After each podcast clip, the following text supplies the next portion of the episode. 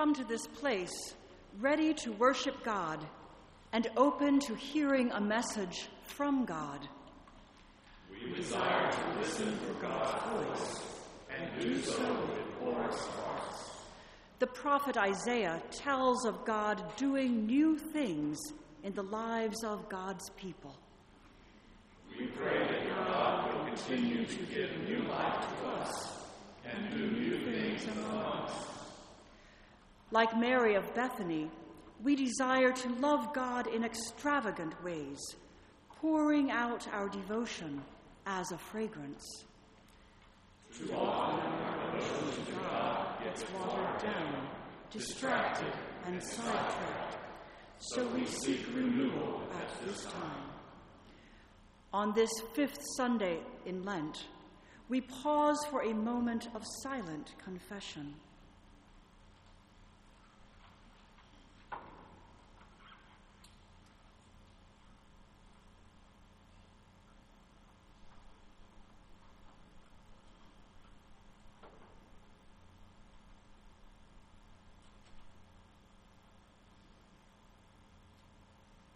Sisters and brothers, God gives us grace and strength to live in love each day. Let us receive God's love with open arms.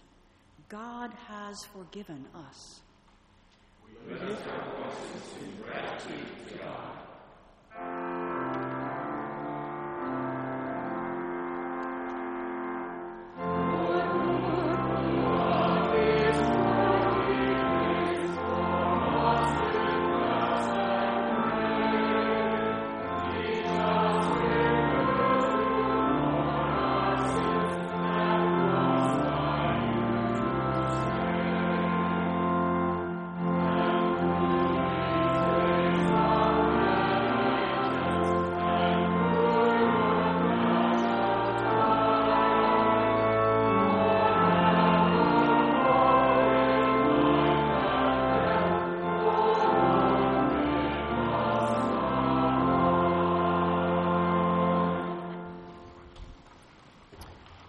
Welcome to the worship of God at Northside Drive Baptist Church. So delighted to be worshiping with you this morning. If you are a guest with us, we welcome you, first of all. And second, we invite you to fill out the information tear off that's on the edge of your order of worship and place that in the offering plate during the offertory portion of the service. Also, for anyone who has a prayer request, that you would like the staff of Northside Drive to pray for. We gather for staff meeting on Tuesday and share prayer concerns with uh, the deacon body. Write that on the same sheet of paper, and you can put that in the offering plate as well. Well, as we approach Lent, uh, the, the Holy Week of Lent, rather, uh, the text will help us get there. The text you'll hear this morning, the scriptures speak of God both doing something new and preparation for death. The gospel passage that I'll be preaching from is about Mary of Bethany and the pouring out of the fragrance on Jesus. The preparation for burial, and yet also the promise of hope and newness. So may we prepare our hearts this morning. James and Liz aren't with us this morning. They're in New Orleans. Uh, they celebrated uh, the wedding, and James officiated at the wedding of his nephew in New Orleans this weekend, and they'll be returning this evening. So we pray for a safe return for the Lampkin family. Also, in the service, you'll hear from our very own Dr. Steve Sheely, who will be uh, playing on the hammered steel dulcimer. You may be wondering if you haven't seen that before, what that is, and he'll be playing for us. And today is Communion Sunday. All are invited to God's table. Let's continue our worship.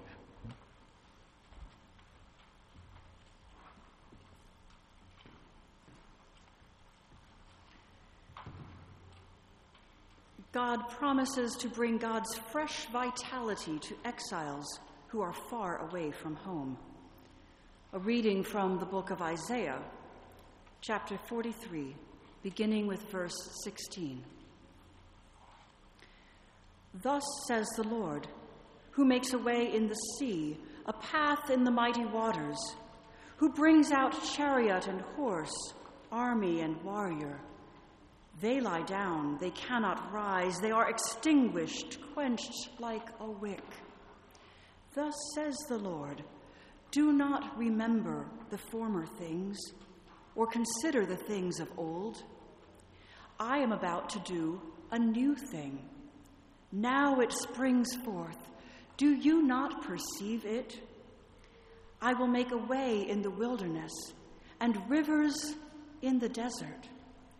The wild animals will honor me, the jackals and the ostriches.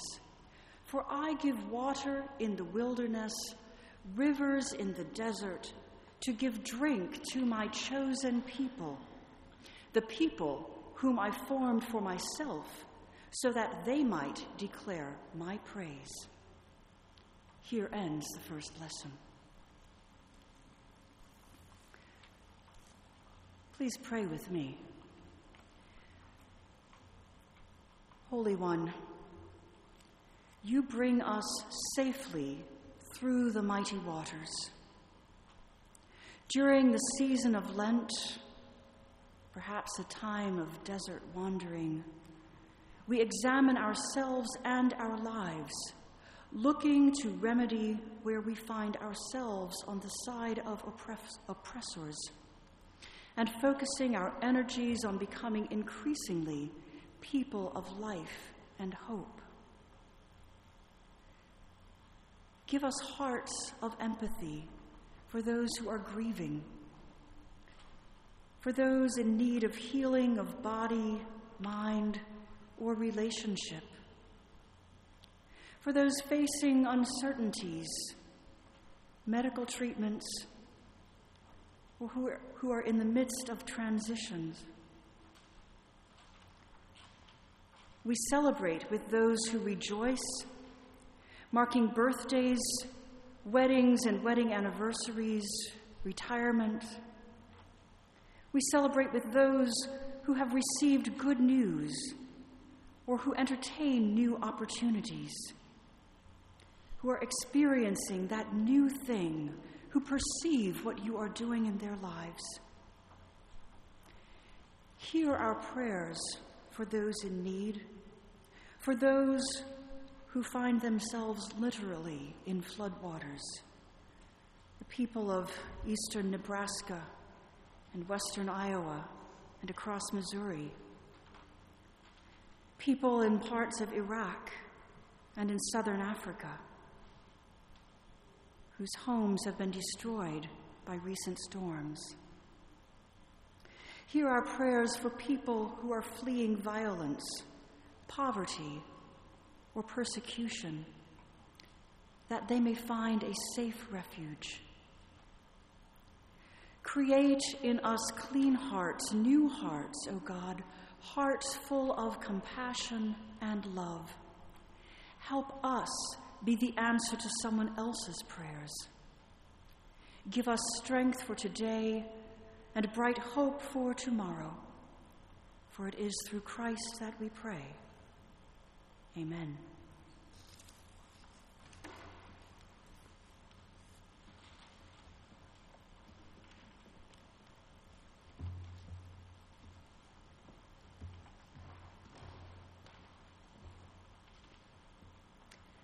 Paul encourages the Philippians to keep pressing on in order to reach the goal. A reading from Paul's letter to the Philippians.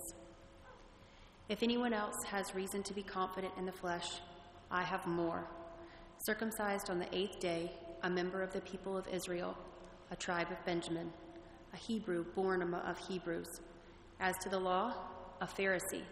As to zeal, a persecutor of the church. As to righteousness under the law, blameless. Yet whatever gains I had, these I have come to regard as loss because of Christ. More than that, I regard everything as loss because of the surpassing value of knowing Christ Jesus, my Lord. For his sake, I have suffered the loss of all things and regard them as rubbish, in order that I may gain Christ and be found in him, not having a righteousness of my own that comes from the law, but one that comes from through faith in Christ, the righteousness from God based on faith. I want to know Christ and the power of his resurrection and the sharing of his sufferings by becoming like him in his death if somehow I may attain the resurrection from the dead. Not that I have already obtained this or have already reached the goal, but I press on to make it my own, because Christ Jesus has made me his own. Beloved, I do not consider that I have made it my own, but this one thing I do, forgetting what lies behind and straining forward to what lies ahead. I press on toward the goal for the prize of the heavenly call of God in Christ Jesus.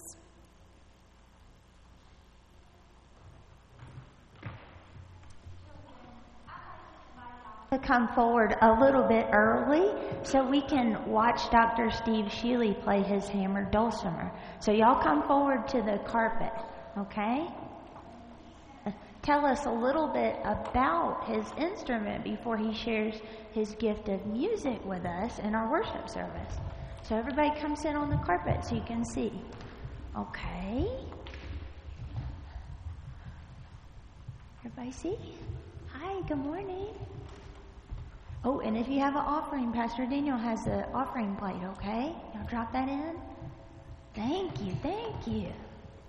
Okay. And Mr. Steve wanted me to show you guys these. These are his um, hammers. We call these hammers. So, so this is a hammered dulcimer.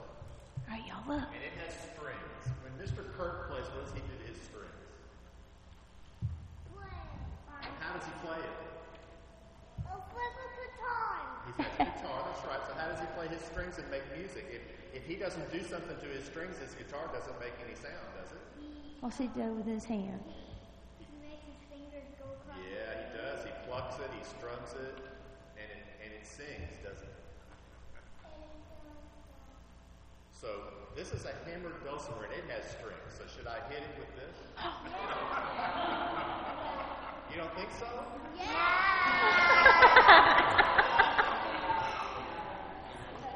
No.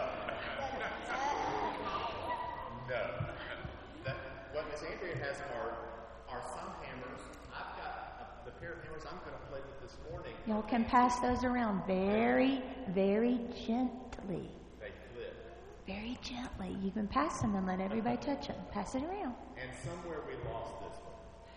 Right? We knew Pass we were going to lose it. Okay. Thank you. You guys ready? All right, let's be good listeners.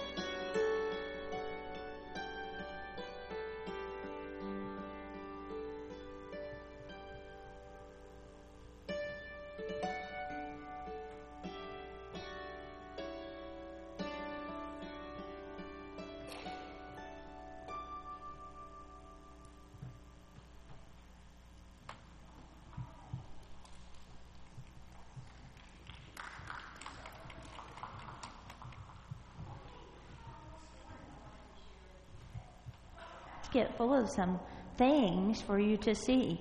Can you see them? I'm going to pass the basket around and I want you to take one, okay? Here, you guys pass it between. If you sit, you can have one. The basket will come to you. Okay, so in this basket, can I have one too? Thank you. Yes. So, what are these? Rocks or stones. And you know, I brought these today because this week in our in our devotional that we're looking at at home, there's a story in here about these rocks, sort of. Put your finger on your nose if someone has ever tattled on you. Now, put your thumb up in front of your chest if you if they tattled on you because you did something wrong. You did something wrong? Well, Levon, all of us have kind of done something wrong, right? H- have you ever gotten told on? Well, in our story today about this lady, guess what? Somebody was telling on her to Jesus, and they said that she did something wrong. And you know what? The people telling on her, they wanted her to get in big trouble.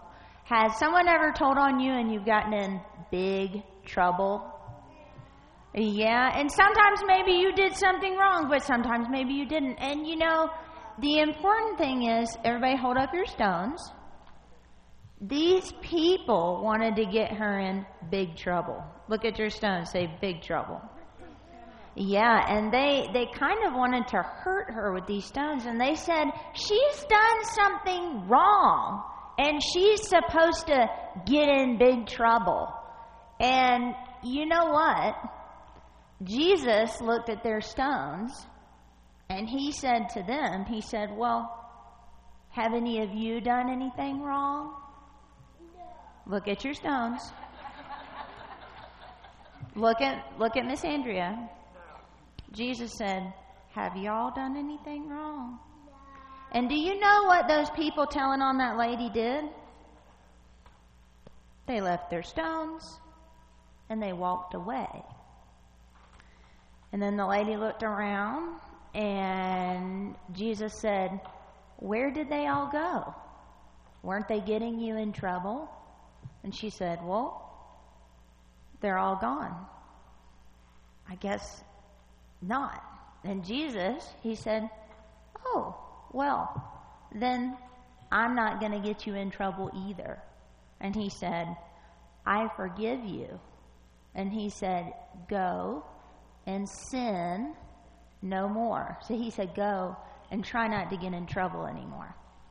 So, Jesus, instead of getting mad at her and tattling on her and going with those people, he forgave her of her sins. And he said, Go and sin no more. So look at your stones, hold it, touch it. And this week, when you go home, I want you to think about when you do something wrong, who forgives you? And so this week, when somebody you know does something wrong to you or to someone else, let's try and forgive them like Jesus forgives us. Okay? Let's say a little prayer. Dear God, thank you for your forgiveness and for your Son who always loves us. Help us to forgive and love like Jesus. In your name we pray. Amen. Everybody take your stone with you. Yeah, you can take it.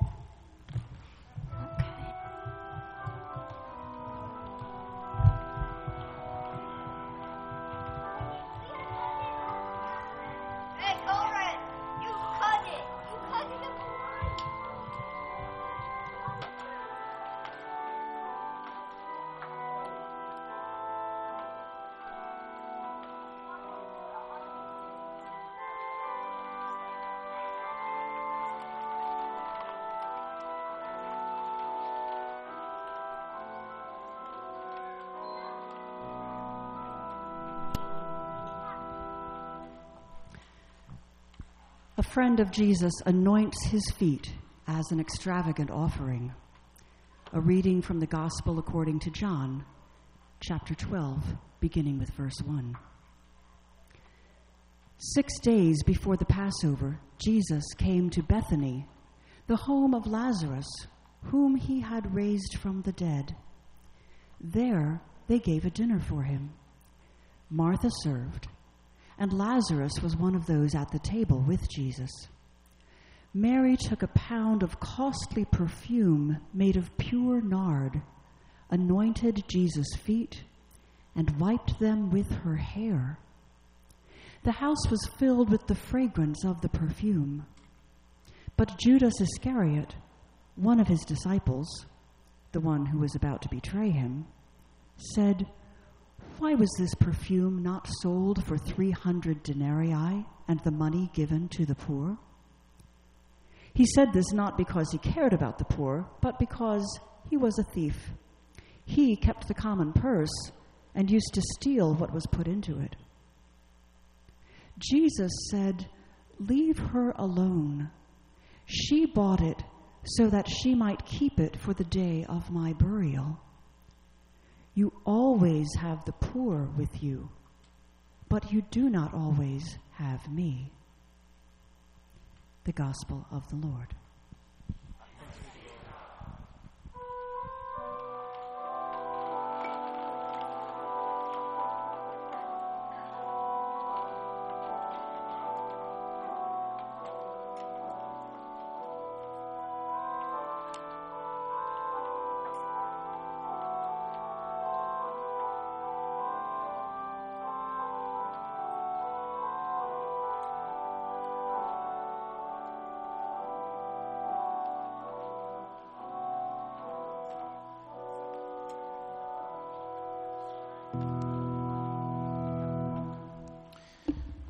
Well, it's been an interesting morning so far.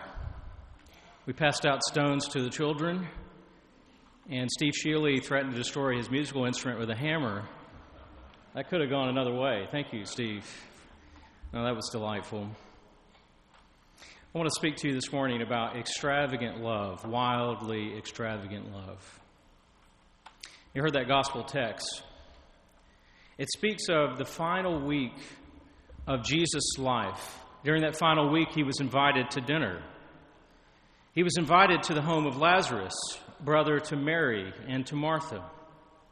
And that family lived in Bethany, which was about a mile and a half away from Jerusalem.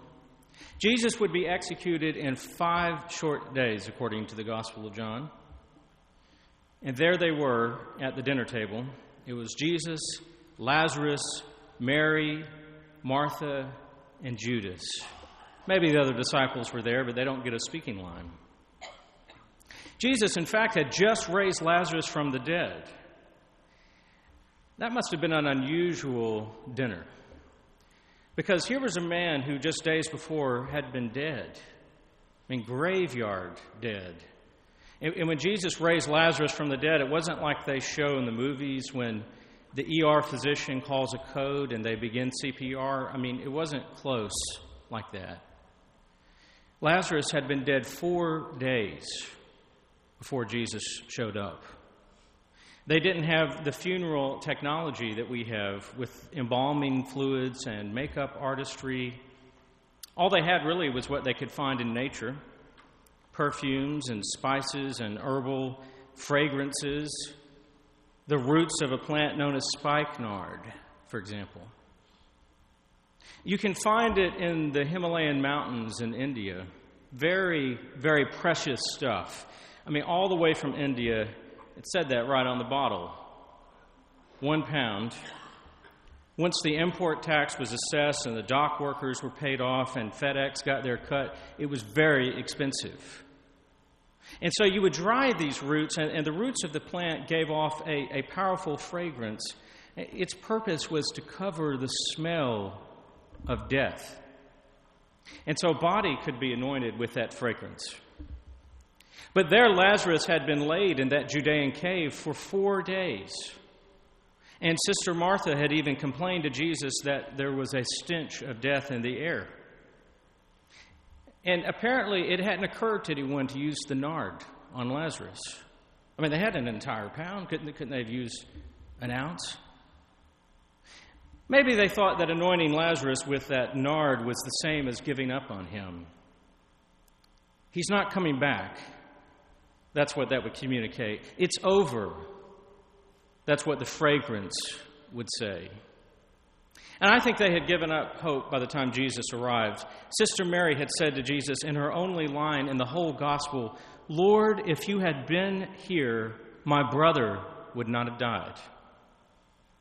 But none of that stood in the way of Jesus, not the passage of time, not the irreversibility of death. None of that stopped Jesus from raising Lazarus from the dead. And so, having been transformed by death and resurrection, Mary wasn't going to waste any of her remaining time with Jesus. It was precious time that she had left. She wasn't going to worry about decorum or appearances or customs. She was devoted to Jesus. She was going to show it. She just wanted to be alone, even for a moment. She took that one pound bottle of nard, she broke the seal she poured out the fragrance in this great gush. I mean, it was more than was needed. You could have anointed everybody in Bethany. It was excessive, it was downright extravagant, it was wild. And, and can you imagine that aroma? It was so powerful. John tells us that the house was filled with the fragrance. Mary is so overcome with devotion to Jesus that she takes her hair and wipes her feet with the fragrance. Now, that itself is a breach of decorum that was quite profound because I believe all the boundaries had been broken down. It is a holy moment we're witnessing. It speaks of the intimacy of the human soul bared before God.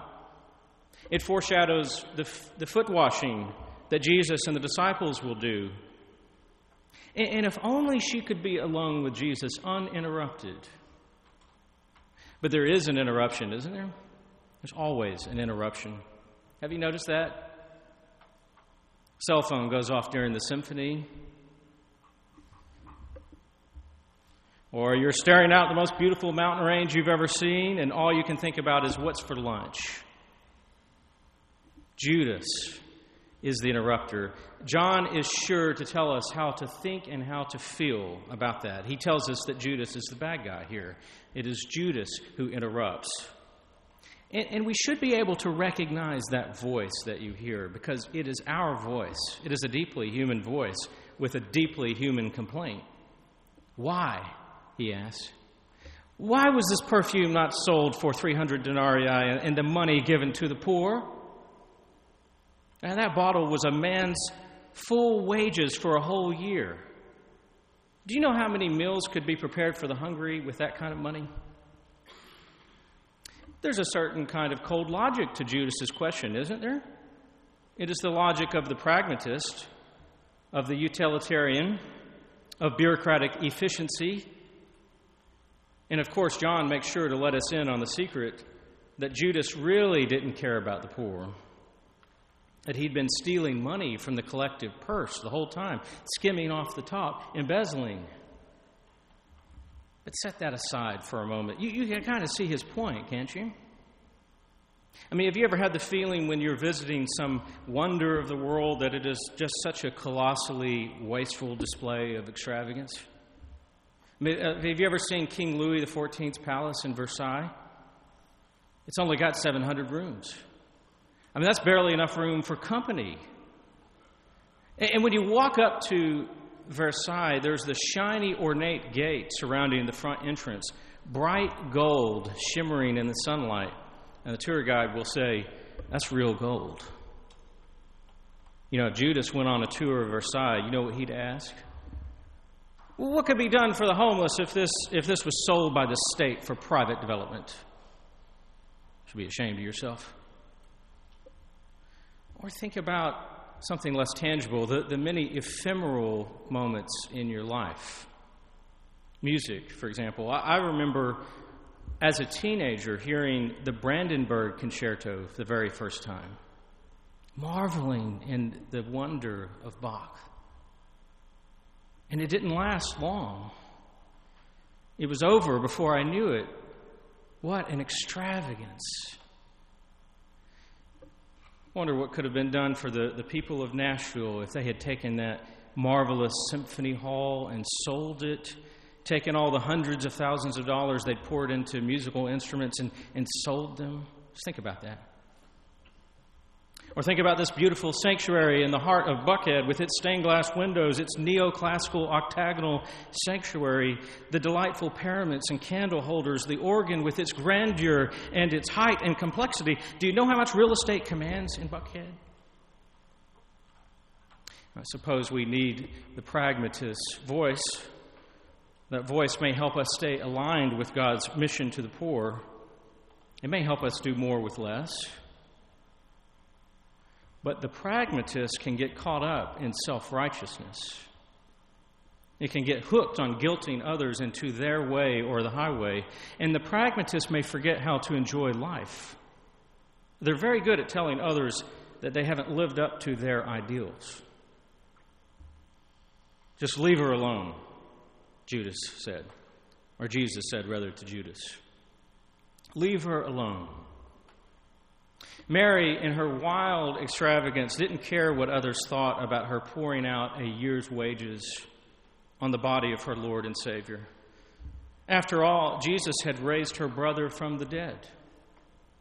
When it was too late, when there was a stench in the air, when hope had fled, Jesus still showed up, and so she didn't care what Judas thought.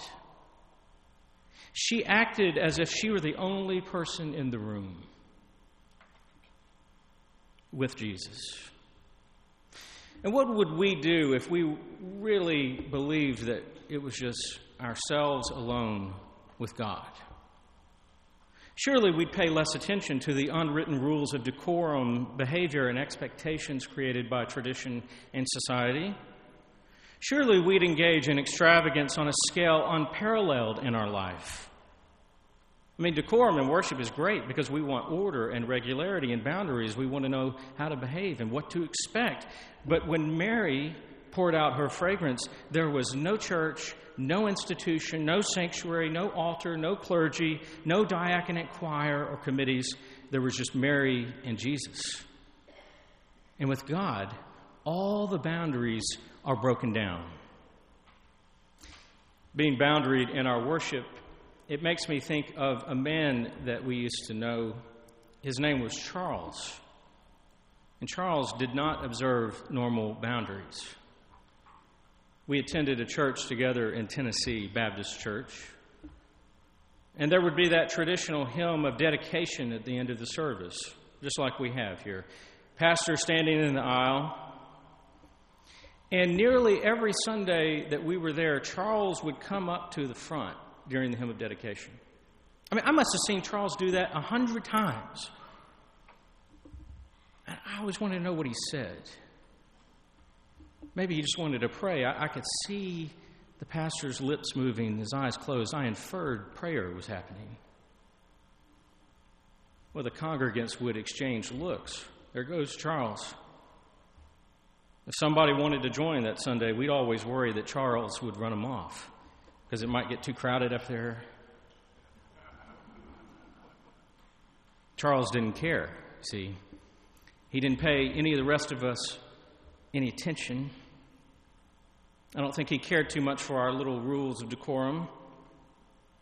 As far as I could tell, it was just Charles and Jesus in that place. He died a few years back, and it calls me to remember the way I looked at Charles when he would come forward. And I suddenly saw everything in a new light. Maybe the way Mary saw everything in a new light when her brother was raised from the dead. I had been the Judas in that story. I was looking in on something I didn't think I could have. I, actually wanted the boundaries to fall away, but I didn't know how. I think I was a little jealous of, of the freedom. I mean, imagine how free it would be to just worship God and not worry about the rules. And maybe that's like Mary. When she poured out that priceless fragrance, it filled the whole house. It lingered there, I imagine. Long after Jesus died, his body laid in the tomb the linen cloth wrapped around him, the fragrance was still there. Long after the potluck had been eaten, leftovers wrapped up, sent back with the funeral visitors, it still lingered. Long enough for Easter to arrive and Christ in all his glory to rise. And the fragrance of the love that you have that has been expressed in this extravagant place, it will linger if you let it. Long after couples say, I do. Long after the widow weeps for her husband whose funeral is held here. Long after desperate, secretive prayers that only you say and only God hears, which are uttered in the depths of your heart. That is what extravagant love smells like. It lingers, it is redolent of hope and newness.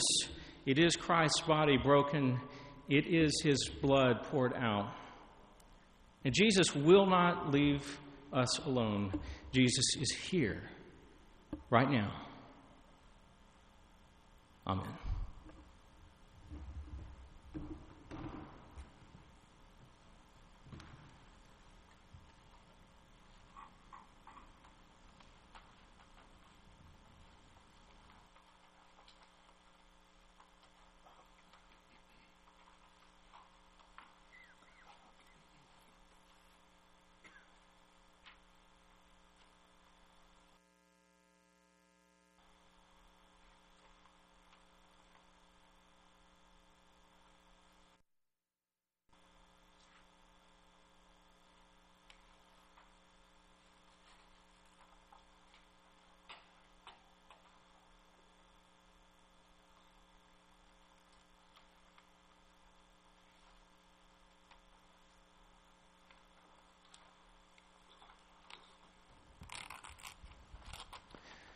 We're going to sing a hymn. We'll sing 555. It is the dedication hymn. And at this time in our service, if you would like to make a profession of faith or to join our church, you can just walk right up the aisle like Charles did every morning. I'll be here to greet with you and pray with you if you like. We'll sing 555. We'll stand as we sing.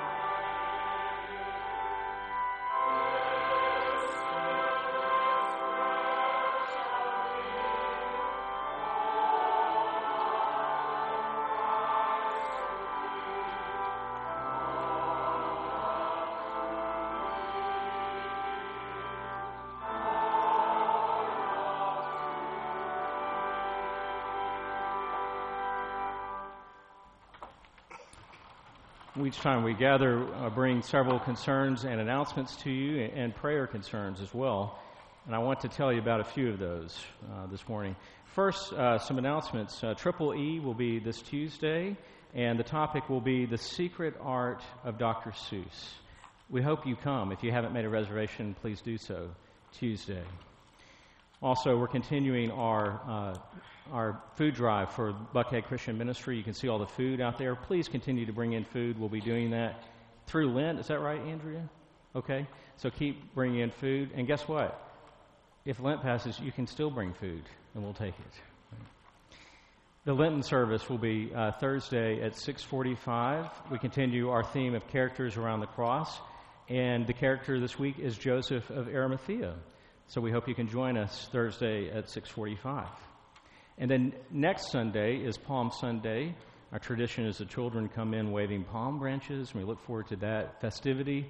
And after the church service, there will be a call church and conference um, to consider whether the church will ordain Caitlin Cook Fur. And I had the privilege of sitting in on uh, that final meeting with Caitlin. I'm really looking forward to next Sunday and the future for you, Caitlin. So be sure to stay for that. I want to bring a few prayer concerns to you. I was talking to Angie Moore yesterday about Barney. He continues to struggle, although um, she has some good conversation with him this week about the Bible study. He really misses that coming on Wednesday, talking about the Braves. Now they're back in season. And I'm going to try to schedule a visit with Angie and Barney this week, so be looking for uh, an update for that. Some of you may have seen uh, an email correspondence last night, but for those of you who haven't, uh, some tragic news for a family that uh, grew up in this congregation.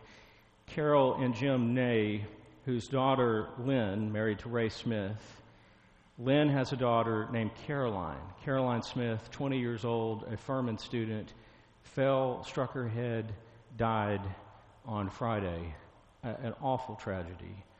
We pray for, for Caroline for the Ney family, and for all of those who are, are, so close to that family and have walked with them over the years. This is very devastating, I know.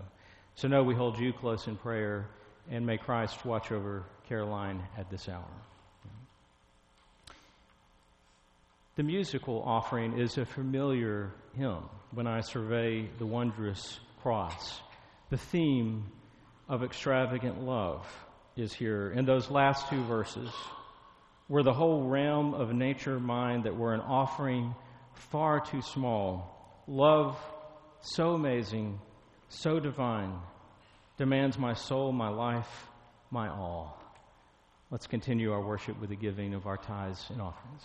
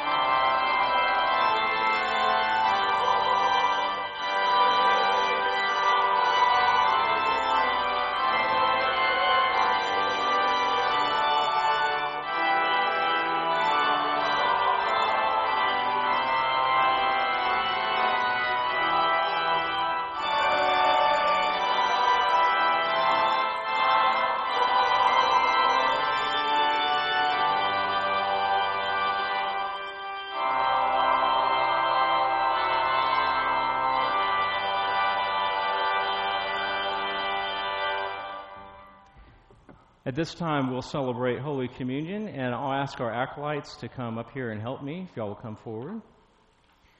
We'll take communion by standing intinction, which means there'll be two servers on each side, and you'll take the bread and simply dip it into the cup. All are welcome at God's table. The choir will be served first, and then the ushers will direct you to come forward at that time. You'll see printed in the order of worship is a service of Holy Communion, and you can follow along with me as we begin by reading the Sursum Corda. The peace of Christ be with you. Lift up your hearts. Let us give thanks to the Lord our God. It is right and a good and joyful thing, always and everywhere, to give thanks to you, mighty God, creator of heaven and earth.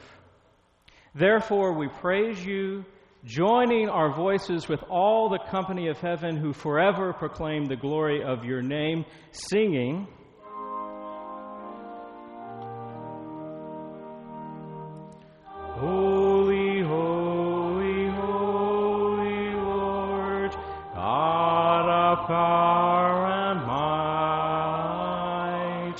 Holy, holy, holy Lord, God of power.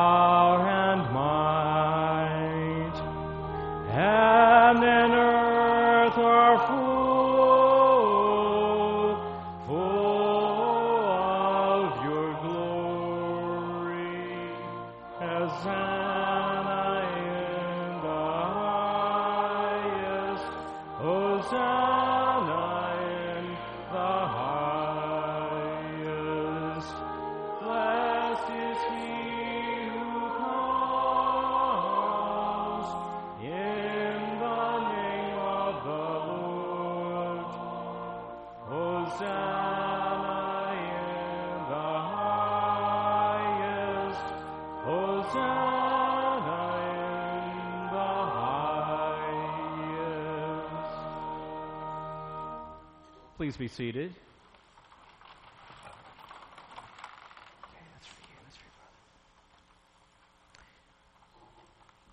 On the night of Jesus' suffering and death, he took bread, and after giving thanks, he broke it and gave it to the disciples, saying, This is my body, which is given for you. Do this in remembrance of me. And in the same manner, after supper, he took the cup. And having given thanks, he said, This cup is the new covenant in my blood. Do this as often as you drink it in remembrance of me. Let us pray.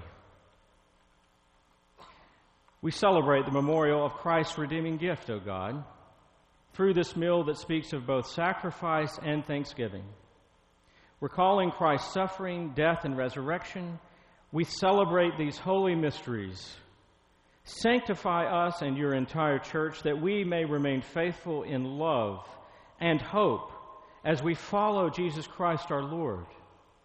And hear us, O God, as we join together in praying the prayer that Jesus taught his disciples to say, pray, saying, Our Father, who art in heaven, hallowed be thy name. Thy kingdom come, thy will be done, on earth as it is in heaven. Give us this day our daily bread, and forgive us our trespasses, as we forgive those who trespass against us.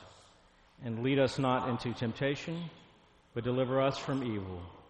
For thine is the kingdom, and the power, and the glory, forever.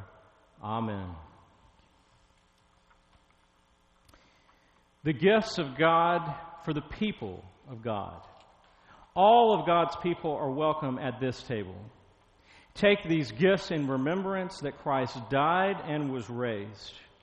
And therefore, let us come to the table in thanksgiving and in hope.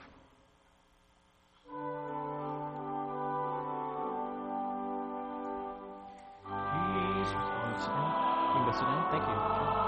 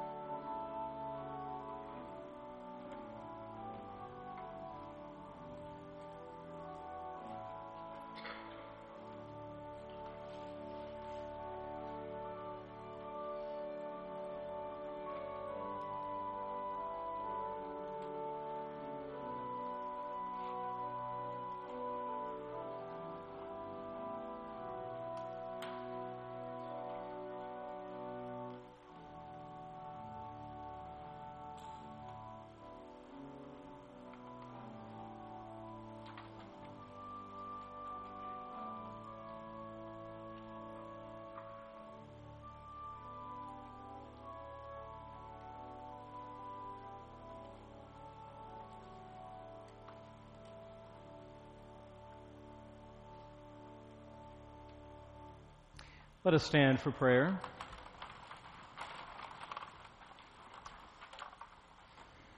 Almighty God, we give you thanks for having been refreshed at your table as we have celebrated the presence of Christ.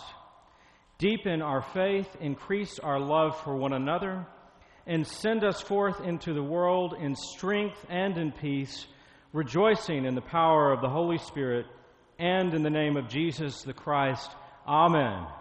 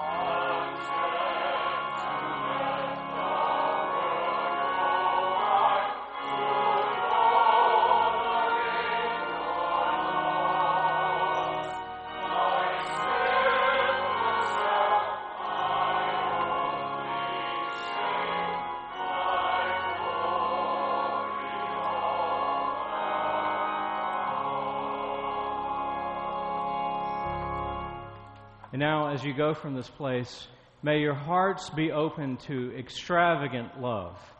May your minds be open to be transformed by Christ Jesus. And may your very lives be a fragrance that invite all you meet into the very presence of God. In the name of Jesus the Christ, Amen.